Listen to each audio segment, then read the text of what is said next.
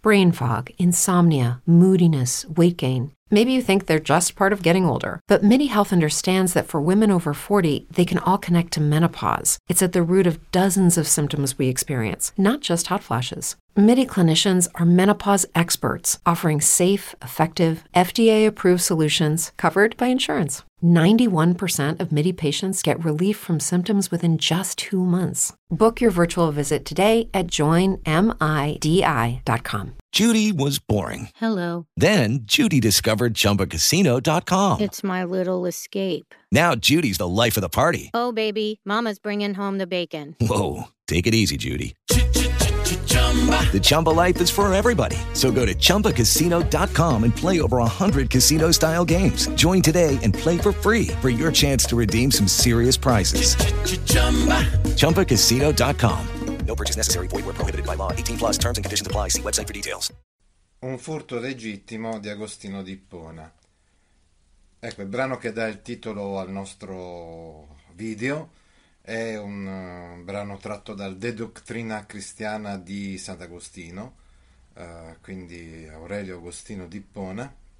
Tuttavia, questa lezione è una lezione introduttiva sulla mentalità medievale, dopo aver uh, visto insomma, un altro video del professor Barbero sul perché non possiamo non dirci medievali.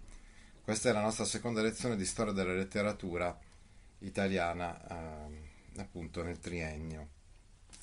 E quindi prima di parlare, prima di leggere il testo, il brano di Aurelio Agostino, occorre eh, riflettere su alcuni termini che ci servono per capire e per sintetizzare un po' le caratteristiche principali della mentalità eh, medievale. La mentalità dell'epoca era permeata dalla religiosità cristiana e dal teocentrismo. Per teocentrismo in filosofia in teologia si intende quella dottrina secondo la quale Dio è al centro dell'universo. Perciò tutto ciò che esiste ha significato e giustificazione soltanto riferendolo alla divinità, concepita come un unico principio creatore di tutta quanta la realtà, come scritto anche per esempio sul sito edcalingo.com. Insomma, tutto discende da Dio, tutto è da interpretare alla luce di Dio. Tutto, non solamente la religione, ma anche il tempo, la società, l'economia, l'arte, la letteratura, il divertimento. Ecco, a questo proposito c'è da dire che ci sono dei testi di riferimento, sono le cosiddette auctoritates, nel senso che i medievali eh, facevano riferimento ad alcuni testi che erano per esempio le sacre scritture, quindi l'Antico e il Nuovo Testamento, oppure i testi dei padri della Chiesa, ma non solo, anche alcuni testi dei pensatori, dei più grandi pensatori greci o anche di alcuni eh, latini, erano punto di riferimento per eh, i medievali. Pensiamo ad esempio in particolar modo ad Aristotele, questa concezione proprio di un eh, motore immobile, quindi di un'entità al centro dell'universo che, eh, per cui tutto esiste ed è principio creatore di tutta quanta la realtà, è un po' mutuata da Aristotele, ma anche Platone vedremo per certi versi. Quindi l'uomo non deve affannarsi a cercare la verità, la verità già c'è, è stata rivelata appunto attraverso, dicevamo, eh, la Bibbia ed è stata rivelata ad alcuni geni, alcuni pensatori, per cui si tratta eh, semplicemente di, eh, come dire, di adeguarsi a questa verità, come vedremo anche eh, poi in seguito quando parleremo dell'enciclopedismo. È chiaro quindi che questo teocentrismo eh, abbiamo detto che va applicato a tutti i campi della realtà e quindi è già tutto ordinato, è giusto così, come si trova, come è la realtà, non c'è da cambiarla, non c'è da modificarla, c'è da adeguarsi e questo ovviamente dà anche una certa staticità alla società. Eh, per esempio i medievali, lo vedremo anche la prossima volta, dividevano la società in tre ordini che erano gli oratores, i bellatores e i laboratores. Gli oratores erano i, i, i chierici, clericus, clerici, detto uh, alla latina, quindi erano quelli che si preparavano, che facevano una carriera ecclesiastica e quindi ad entrare nel, nel clero. Erano gli unici che studiavano, erano gli unici per cui era importante studiare, leggere, appunto comunque tutti i testi di cui abbiamo parlato prima. Poi c'erano eh, i bellatores. I bellatores sono i guerrieri, così questo insomma è il significato boh, originario di questa parola latina. Tuttavia, i guerrieri svolgevano anche una, una, funzione sociale importantissima, perché i guerrieri sono i compagni del re o, di, o dell'imperatore, quindi detto alla latina sono i comites, e quindi l'imperatore eh, li nomina, appunto, suoi comites, suoi compagni, e affida loro, eh, per esempio, dei compiti, come anche a un certo punto governare un territorio.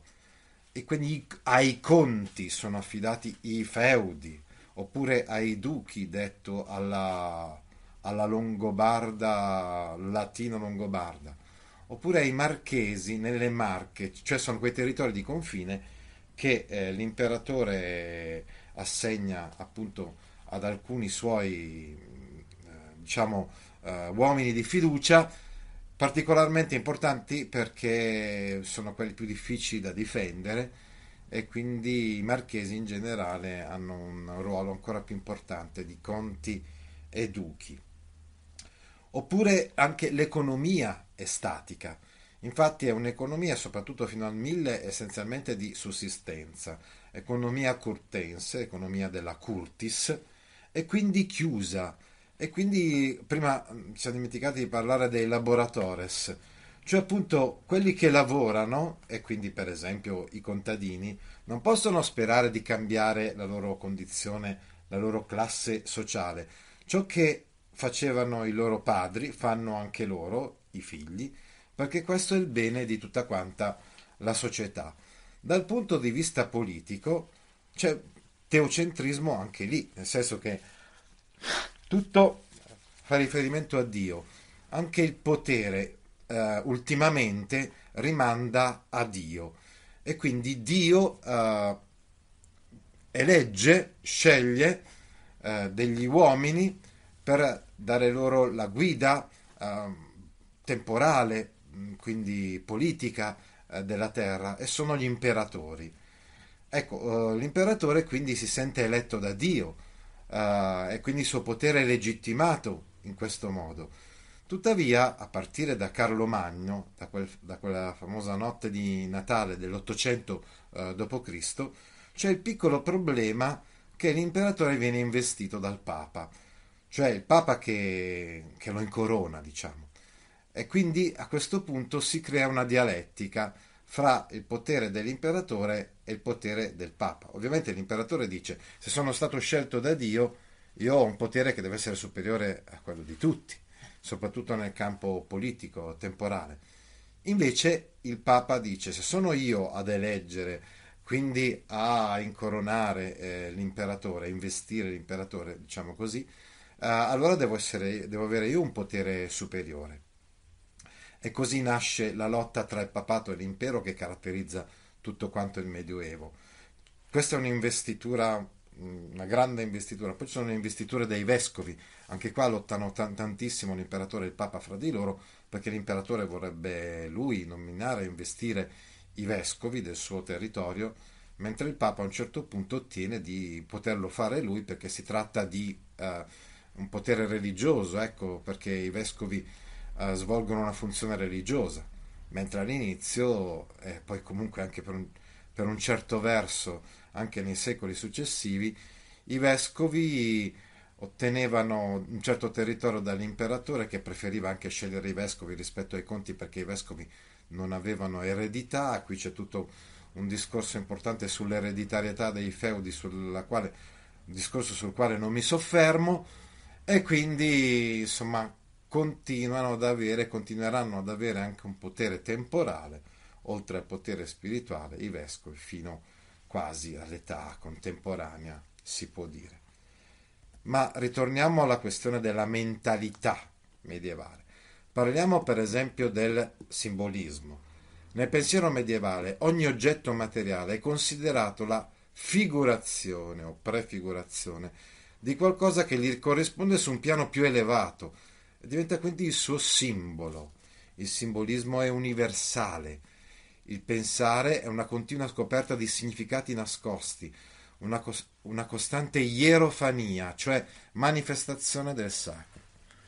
Cioè, facendo riferimento a Platone, per il quale il mondo visibile non è altro se non la copia di un mondo invisibile, soprannaturale, delle idee che è ancora più reale di quello visibile.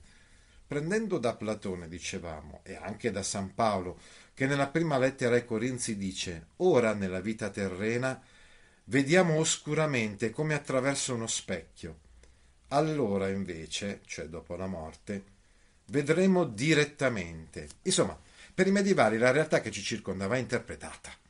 Eh, anzi, eh, si può dire che eh, la realtà vera è quella che noi non vediamo. Il mondo nascosto, questa realtà vera, è un mondo sacro.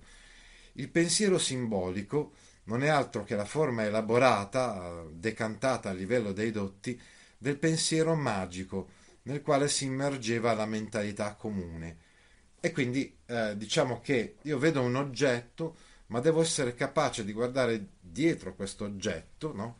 Qual è la realtà? Perché questo oggetto è un segno, è un segno. Infatti ci sono, cioè le cose che vediamo, che tocchiamo, sono dei signa, sono dei segni, sono dei simboli, mentre la realtà, la res vera, è dietro appunto questi simboli. Noi quindi vediamo delle cose, eh, ma non sono altro se non eh, dei simboli. Si tratta di trovare le chiavi che forzano il mondo nascosto, che ci permettono quindi di conoscere la vera realtà e quindi il mondo vero, eterno, quello dove ci si può salvare.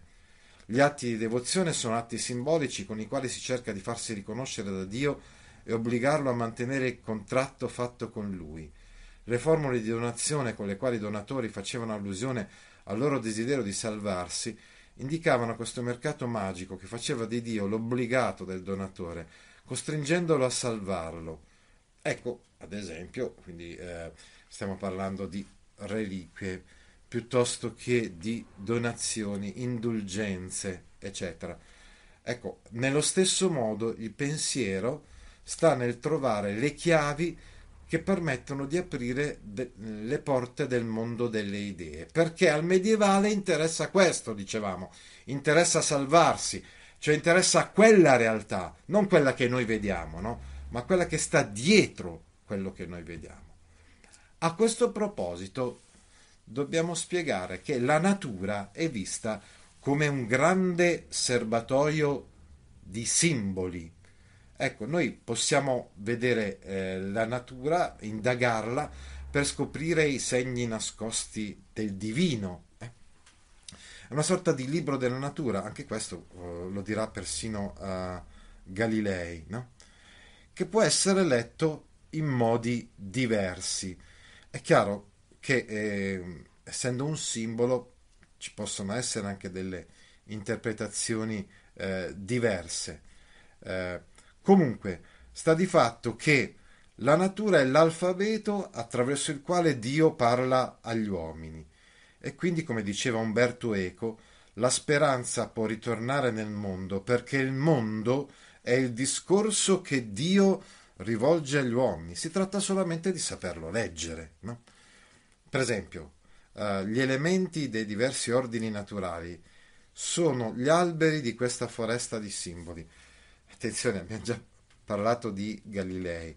Qui ci viene in mente addirittura Baudelaire quando parliamo di foresta di simboli. Ma non confondiamo il simbolismo medievale con il simbolismo moderno. Ecco, infatti nel simbolismo eh, medievale eh, c'erano elementi non solamente reali che venivano interpretati, ma anche elementi fantastici, magici, soprannaturali, anche i sogni e le visioni. tutto poteva essere un simbolo. I minerali, quindi che venivano poi codificati eh, nel, nei lapidari, i vegetali che venivano codificati nei florari, gli animali codificati nei bestiari. Insomma, tutti, tutto viene catalogato e spiegato eh, in, in, questa biblioteca ideale del Medioevo, che sono appunto questi libri, i lapidari, i bestiari, eccetera. Eh, e quindi abbiamo detto, attenzione, però non solo, uh, per esempio, animali reali, ma anche animali fantastici si trovano in questi bestiari, ad esempio l'unicorno. Anche i numeri uh, sono soggetti a interpretazione simbolica. Pensate ad esempio al numero 1 che è simbolo di Dio, reductio ad unum, tutto quanto per i, medievo, per i medievali si riduceva ad unità. Oppure 3 che è il numero della Trinità.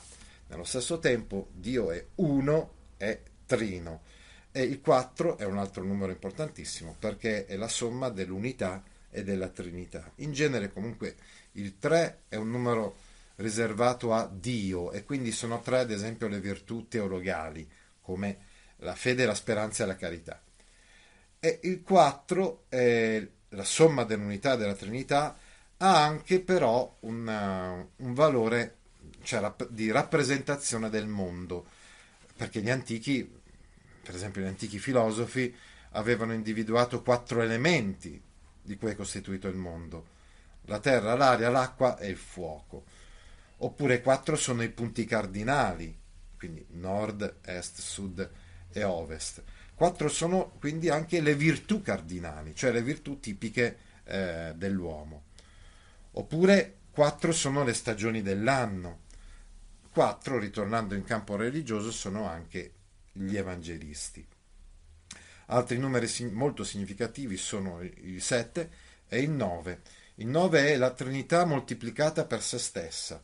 E questo lo sa molto bene Dante, che per esempio nella Vita Nuova uh, vede Beatrice per la prima volta a 9 anni e per la seconda a 18 anni. Cioè il 9 per Dante è proprio il numero della teofania, della ierofania, cioè della manifestazione di Dio della manifestazione del sacro eh, appunto attraverso ad esempio gli incontri con Beatrice, ma anche i colori bianco simbolo di purezza, grigio simbolo di penitenza, il rosso che ha tanti significati in realtà.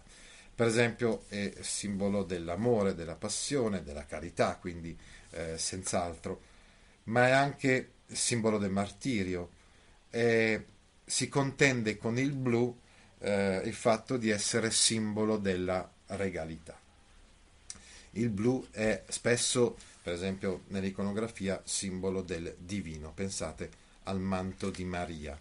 Un'altra cosa importante da capire, da studiare per conoscere la mentalità medievale è l'allegoria.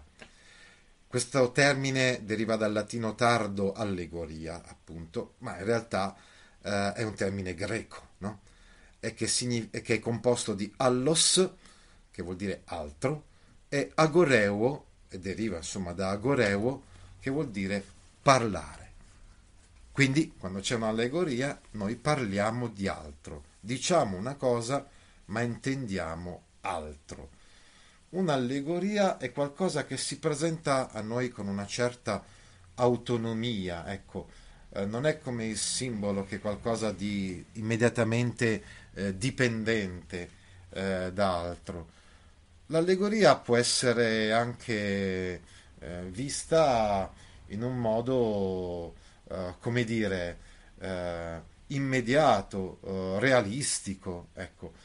Il problema è che per i medievali, dietro questa allegoria, ma comunque vedete che siamo legati al discorso del simbolismo che abbiamo fatto prima, dietro questa allegoria c'è qualcosa d'altro, c'è un messaggio diverso che, che, si, vuole, che si vuole dire.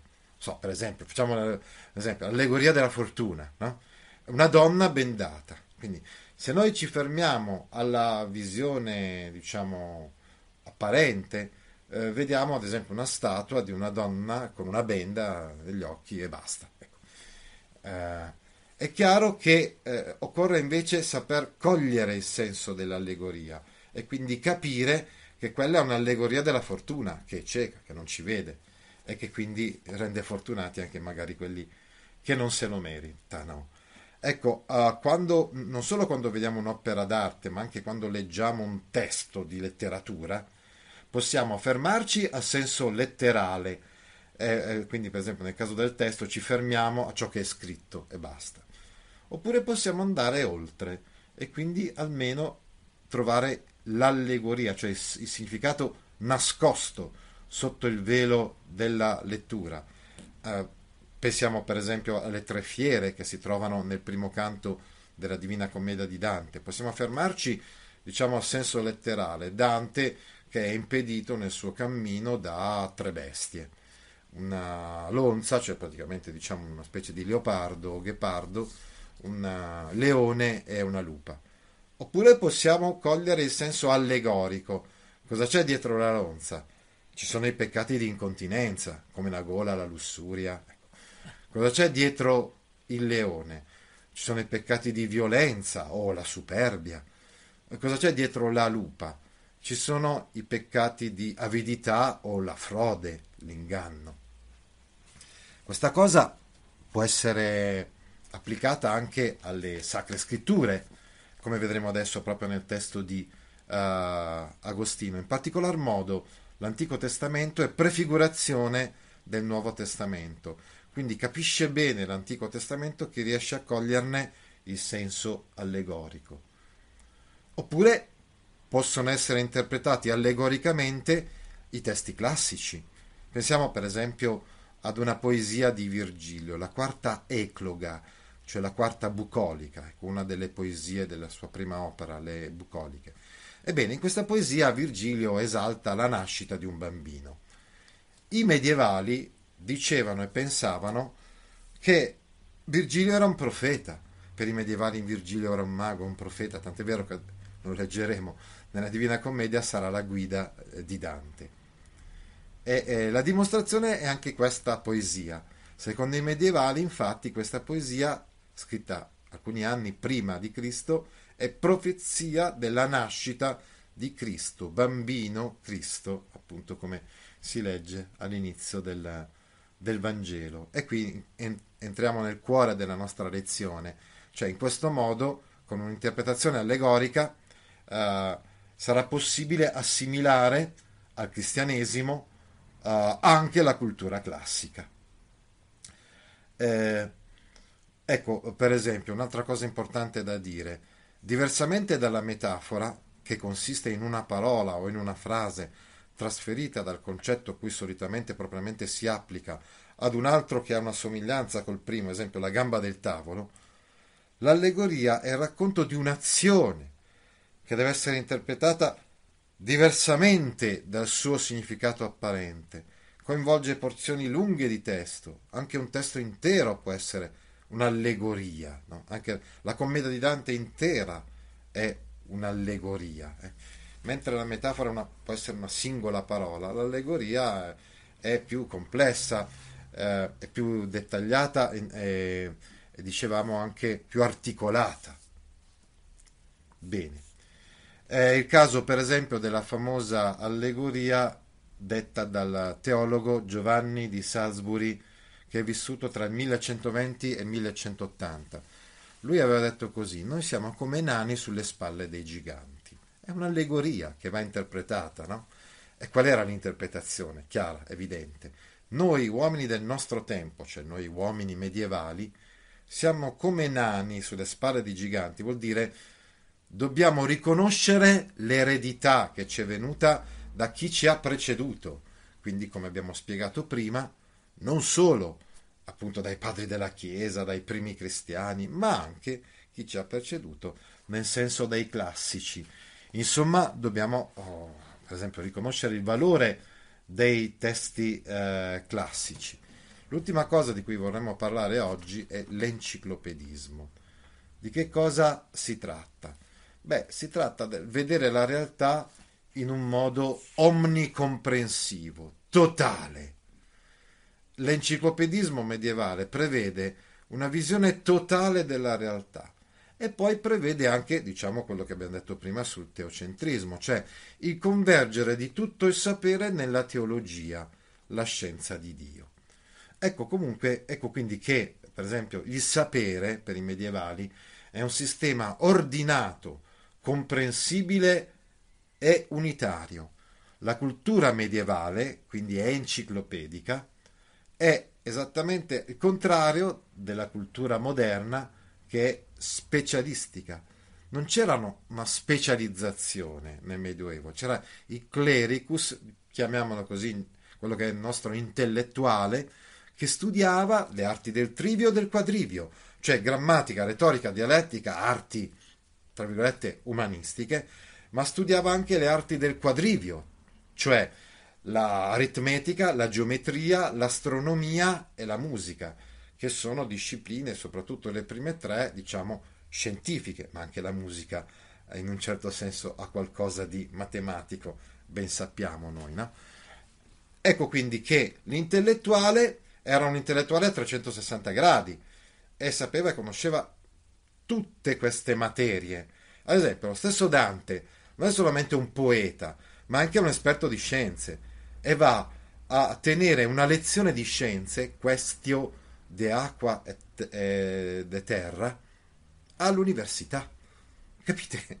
Cioè, quindi, che cosa vuol dire eh, enciclopedismo? Qui ritorniamo anche al discorso che abbiamo fatto prima riguardo alla, uh, ai bestiari, ai lapidari, agli erbari, che non sono solamente dei testi, che ne so, di botanica uh, piuttosto che di zoologia, no? Ma sono come delle enciclopedie minori, insomma, in cui sono descritte qualità fisiche ma anche simboliche degli animali, delle pietre e delle piante. No? Ecco, uh, un esempio comunque tipico di uh, opera enciclopedica è proprio la Divina Commedia di Dante Alighieri, perché nella Divina Commedia non c'è solo la letteratura, ma c'è anche la teologia, c'è la filosofia, c'è la storia, c'è la geografia, c'è la mitologia, c'è l'astronomia e l'astrologia, che per i medievali insomma un po' si confondevano fra di loro.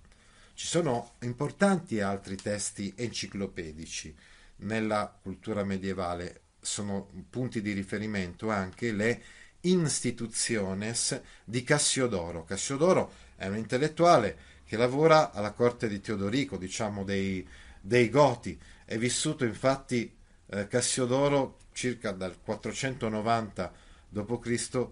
al 583 d.C. Un suo quasi contemporaneo, contemporaneo è Isidoro di Siviglia, che è nato nel 570 circa ed è morto nel 636. Anche le etimologie sive origines di Isidoro di Siviglia sono un punto di riferimento, cioè parlando, descrivendo le parole e la loro etimologia, eh, Isidoro di Siviglia compie una sorta di enciclopedia medievale. Ma questo carattere dell'enciclopedismo attraversa tutto quanto il Medioevo, non solo l'alto Medioevo di Cassiodoro e di Isidoro di Siviglia, ma anche il basso Medioevo fino ad arrivare al 200, e dicevamo appunto all'epoca di Dante. Proprio uno dei maestri di Dante, infatti, è Brunetto Latini, che scrive anche lui una sorta di enciclopedia.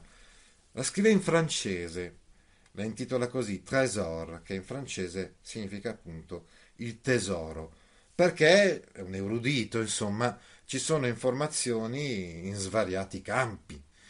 Usa il francese, ricordate che il francese è praticamente la prima grande lingua romanza neolatina che si impone nel Medioevo e quindi la storia della letteratura nasce in un certo senso in ambito francese, come vedremo.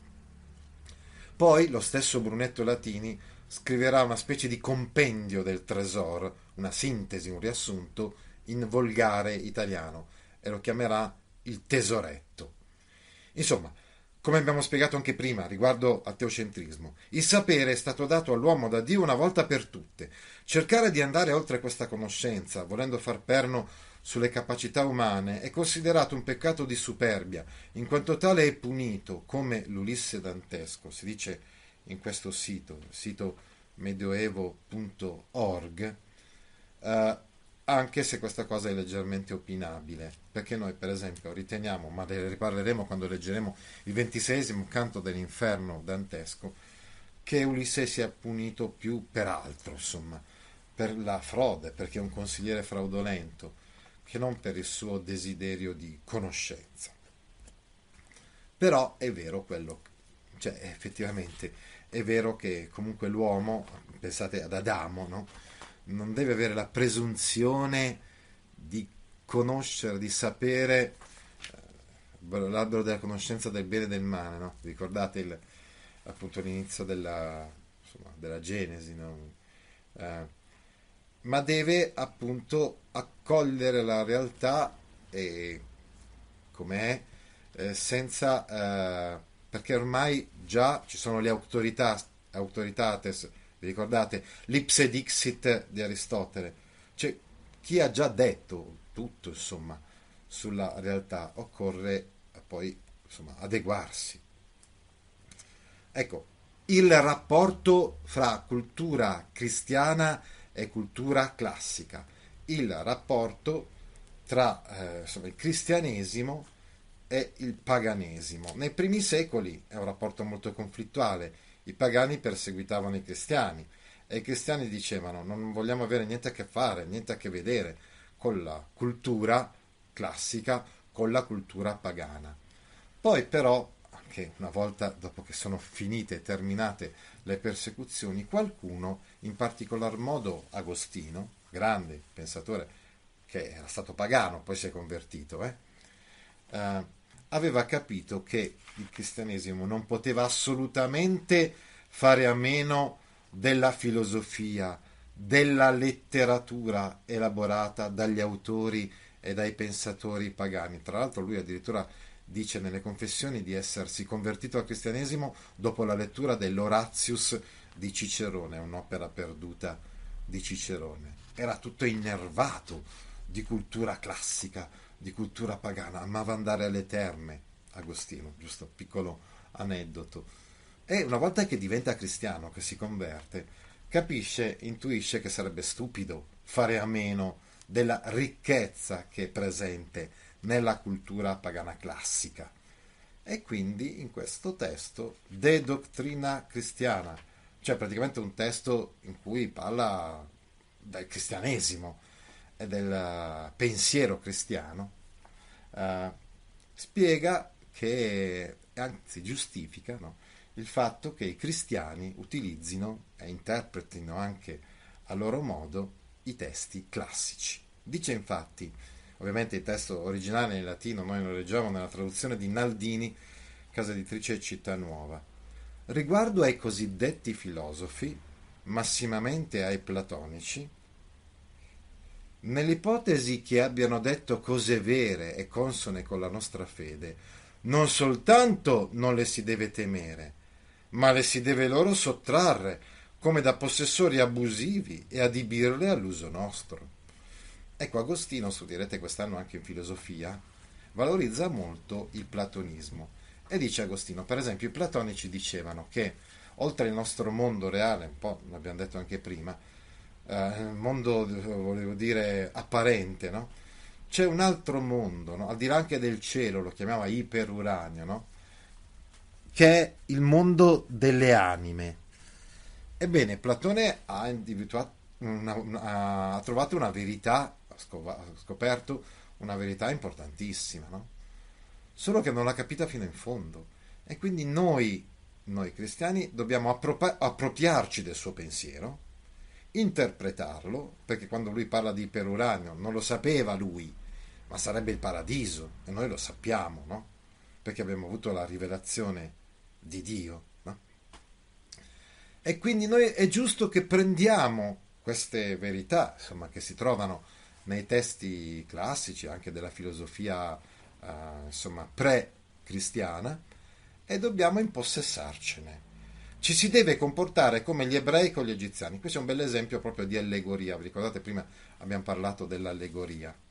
Beh, insomma, c'è un brano nell'Antico Testamento in cui si narra della schiavitù degli ebrei in Egitto. Gli egiziani non solo veneravano gli dei, cioè erano pagani, cioè avevano cento dei, addirittura anche dei, non so se vi ricordate le divinità egiziane con la testa d'animale, no? e imponevano a Israele oneri gravosi perché, perché gli ebrei erano schiavi sotto di loro, che il popolo, il popolo ebraico, detestava fino a fuggirne. Però oltre a questo diedero loro vasi e gioielli d'oro e d'argento e anche delle vesti. Come dire, quindi i pagani non solo hanno so, perseguitato i cristiani, ecco la, l'interpretazione allegorica, e quindi uh, hanno imposto il paganesimo, uh, le tasse, eccetera, ma hanno dato anche delle ricchezze ai cristiani, così come gli egiziani avevano dato o prestato delle ricchezze, vasi, gioielli d'oro e d'argento o vesti preziose, agli ebrei. Il popolo ebraico, all'uscita dall'Egitto di nascosto, il cosiddetto Esodo, se li rivendicò come propri per farne, diciamo così, un uso migliore. Cioè, quando gli ebrei fuggono dall'Egitto, non restituiscono eh, quanto è stato loro prestato, ad esempio, dagli egiziani, ma se lo tengono, rivendicandolo come proprio. È il furto legittimo della Bibbia nell'Antico Testamento. Per Agostino, anche i cristiani che si appropriano della filosofia pagana sono come gli ebrei che fanno un furto legittimo non fecero ciò di loro arbitrio, gli ebrei comunque fecero questo, cioè appropriarsi di questi beni, non perché insomma erano un po' furbi, no? ma per comando di Dio. Gli aveva detto Dio, prendete le cose che vi hanno dato gli egiziani e portatele con voi. E gli egiziani a loro insaputa glieli prestarono. Prestarono questi beni, ma poi non li riebbero indietro ed effettivamente erano cose delle quali essi non facevano buon uso, cioè vuol dire che poi furono essenziali insomma per il popolo ebreo che li, li seppe usare questi beni anche meglio degli egiziani. Fuori dall'allegoria diciamo che ciò vuol dire che le verità che avevano intuito gli antichi, Platone, Aristotele. Eh, sapete, Agostino è un po' più platonico che aristotelico, no? mentre San Tommaso, vedremo, è più aristotelico. No? Comunque, queste verità non erano state capite fino in fondo, non ne avevano fatto buon uso i pagani. No? Lo stesso si deve dire di tutte le scienze dei pagani. Esse racchiudono invenzioni simulate e superstiziose, come pure gravi pesi che costringono a un lavoro superfluo.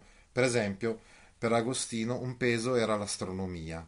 Mm, cioè, alcune cose insomma, di cui parlavano i pagani non interessavano Agostino. No? Eh, cose tutte che ciascuno di noi, uscendo dal mondo pagano al seguito di Cristo, deve detestare ed evitare. Comunque, insomma, le superstizioni, le invenzioni, il paganesimo, tante cose, insomma, contenute in questi testi, dobbiamo considerarle assolutamente insopportabili e quindi inutili. Contengono però insieme a questo anche arti liberali, quindi contengono diciamo, le verità che poi noi studiamo, perché a scuola nel Medioevo si studiano le arti liberali, cioè le arti di una persona libera, cioè noi diremmo le materie di studio, insomma, di una persona libera, perché poi invece ci sono delle persone un po' più pratiche e materiali, ecco, quelli mm, appunto, come dire, a quelli non sono destinate le arti delle persone libere, no? sono le arti del trivio e del quadrivio di cui abbiamo parlato prima. Il trivio, grammatica, retorica, dialettica, il, quadri- il quadrivio, aritmetica, eh, geometria, astronomia e musica. E queste cose sono più consone col servizio della verità, cioè sono perfettamente in sintonia con la verità. E alcuni utilissimi precetti morali, pensate a Seneca, no? Quanti precetti di morale di Seneca sono in sintonia con quelli cristiani. Presso di loro si trovano anche alcune verità sul culto dell'unico Dio. È possibile addirittura trovare concetti eh, conformi al cristianesimo persino nel campo della teologia, cioè qualcuno che ha intuito il monoteismo. Facciamo, abbiamo fatto l'esempio prima del motore immobile di uh, Aristotele, oppure delle, alcune preghiere a Giove supremo uh, di alcuni poeti pagani o a Zeus. Tutto questo è come il loro oro e argento, ritornando, ricordate, diciamo, all'allegoria dei, degli ebrei e degli egiziani l'argento e l'oro degli egiziani, che essi non inventarono, ma estrassero da certe, chiamiamole così, miniere della divina provvidenza che si espande dovunque. Comunque dice Agostino, nessun uomo inventa le verità da solo, perché eh, gli sono ispirate da Dio. Evidentemente Dio ha voluto ispirare alcuni di questi scrittori pagani. È vero che essi nella loro perversione e iniquità ne abusano per render culto ai loro dei. I pagani, anche se conoscono la verità, la usano male eh, eh, e quindi usano male anche le verità contenute nelle loro stesse opere perché le indirizzano a scopi che non sono quelli della verità piena, perché non la conoscono questa verità piena, non è stata rivelata a loro e quindi indirizzano tutti al loro paganesimo. Non per questo però il cristiano, pur separandosi con lo spirito dalla loro miserabile società, deve buttar via tali ritrovati, qualora servano alla giusta missione di predicare il Vangelo. Sarà anche lecito prendere ed adibire ad uso cristiano anche la loro veste, cioè le istituzioni, opera di uomini, che siano aderenti alla convivenza umana, alla quale in questa vita non possiamo sottrarci. Ecco quindi, però, che non dobbiamo buttare il bambino con l'acqua sporca, cioè non dobbiamo, uh, come dire, eliminare tutto quello che hanno scritto i pagani, perché ci sono delle verità, l'abbiamo spiegato nei loro testi, no? Noi sappiamo bene dove indirizzare queste verità, alla giusta missione, al Vangelo, alla rivelazione di Dio, e, e, come dire, anche non solo l'oro e l'argento, ma anche le vesti, no? E quindi allegoricamente interpreta le vesti di cui parla l'Antico Testamento, le vesti egiziane che gli egiziani danno agli ebrei, come le istituzioni.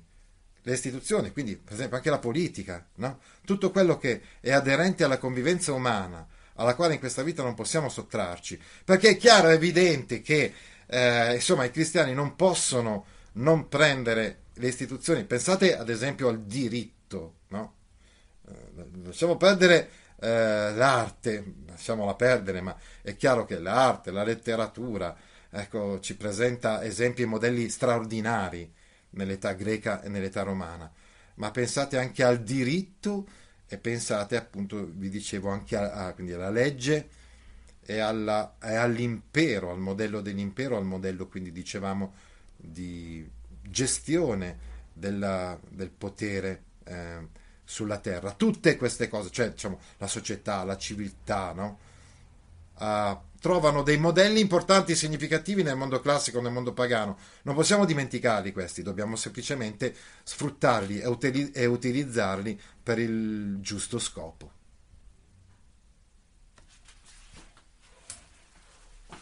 Hey guys, it is Ryan. I'm not sure if you know this about me, but I'm a bit of a fun fanatic when I can. I like to work, but I like fun too. It's a thing. And now the truth is out there. I can tell you about my favorite place to have fun Chumba Casino. They have hundreds of social casino style games to choose from, with new games released each week. You can play for free anytime, anywhere. And each day brings a new chance to collect daily bonuses. So join me in the fun. Sign up now at chumbacasino.com. No purchase necessary. Group. Void prohibited by law. See terms and conditions. 18 plus.